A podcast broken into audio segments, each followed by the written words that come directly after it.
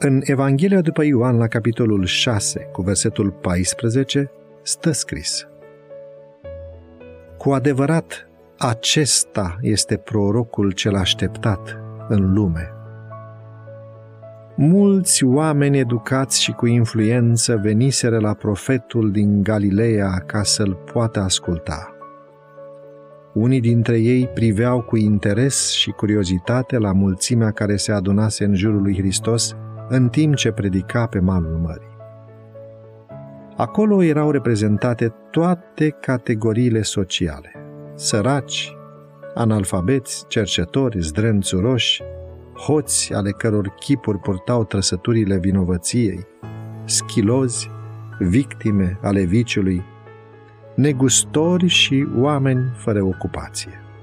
Bogați și săraci, oameni de rând și persoane din înalta societate, toți căutau un loc în mulțimea aglomerată pentru a sta să asculte cuvintele lui Hristos.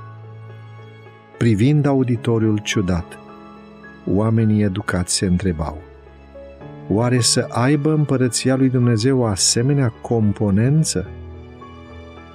Din nou, Mântuitorul le-a răspuns printr-o parabolă. Împărăția cerurilor se aseamănă cu un aluat pe care l-a luat o femeie și l-a pus în trei măsuri de făină de grâu până s-a dospit toată plămădeala. La evrei, aluatul era folosit uneori ca simbol al păcatului. Când venea timpul Paștelui, oamenilor li se cerea să arunce orice aluat din casă, precum și să îndepărteze orice păcat din inimă.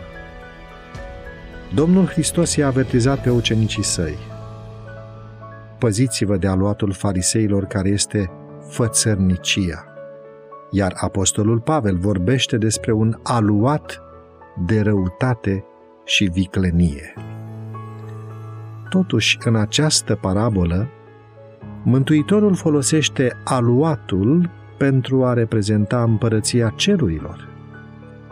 El ilustrează puterea Harului lui Dumnezeu de a asimila și de a transforma. Nimeni nu este atât de rău și de degradat, nimeni nu este atât de decăzut încât să fie dincolo de puterea activă a Harului lui Dumnezeu. În toți cei care se vor supune Duhului Sfânt va fi sădit un nou principiu de viață. În ființa umană va fi refăcut chipul lui Dumnezeu, pierdut din cauza păcatului. Dar omul nu se poate schimba singur prin exercitarea voinței proprii. El nu deține nicio capacitate de a realiza această transformare. Înainte ca plămădeala să suporte modificarea dorită, trebuie pus în ea aluatul, ceva care provine întru totul din exteriorul ei.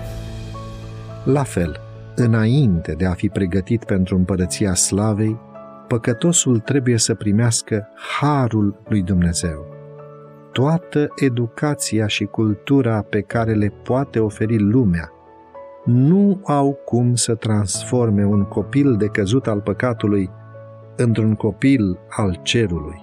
Energia regeneratoare și înnoitoare trebuie să vină din partea lui Dumnezeu schimbarea poate fi realizată doar prin Duhul Sfânt. thank you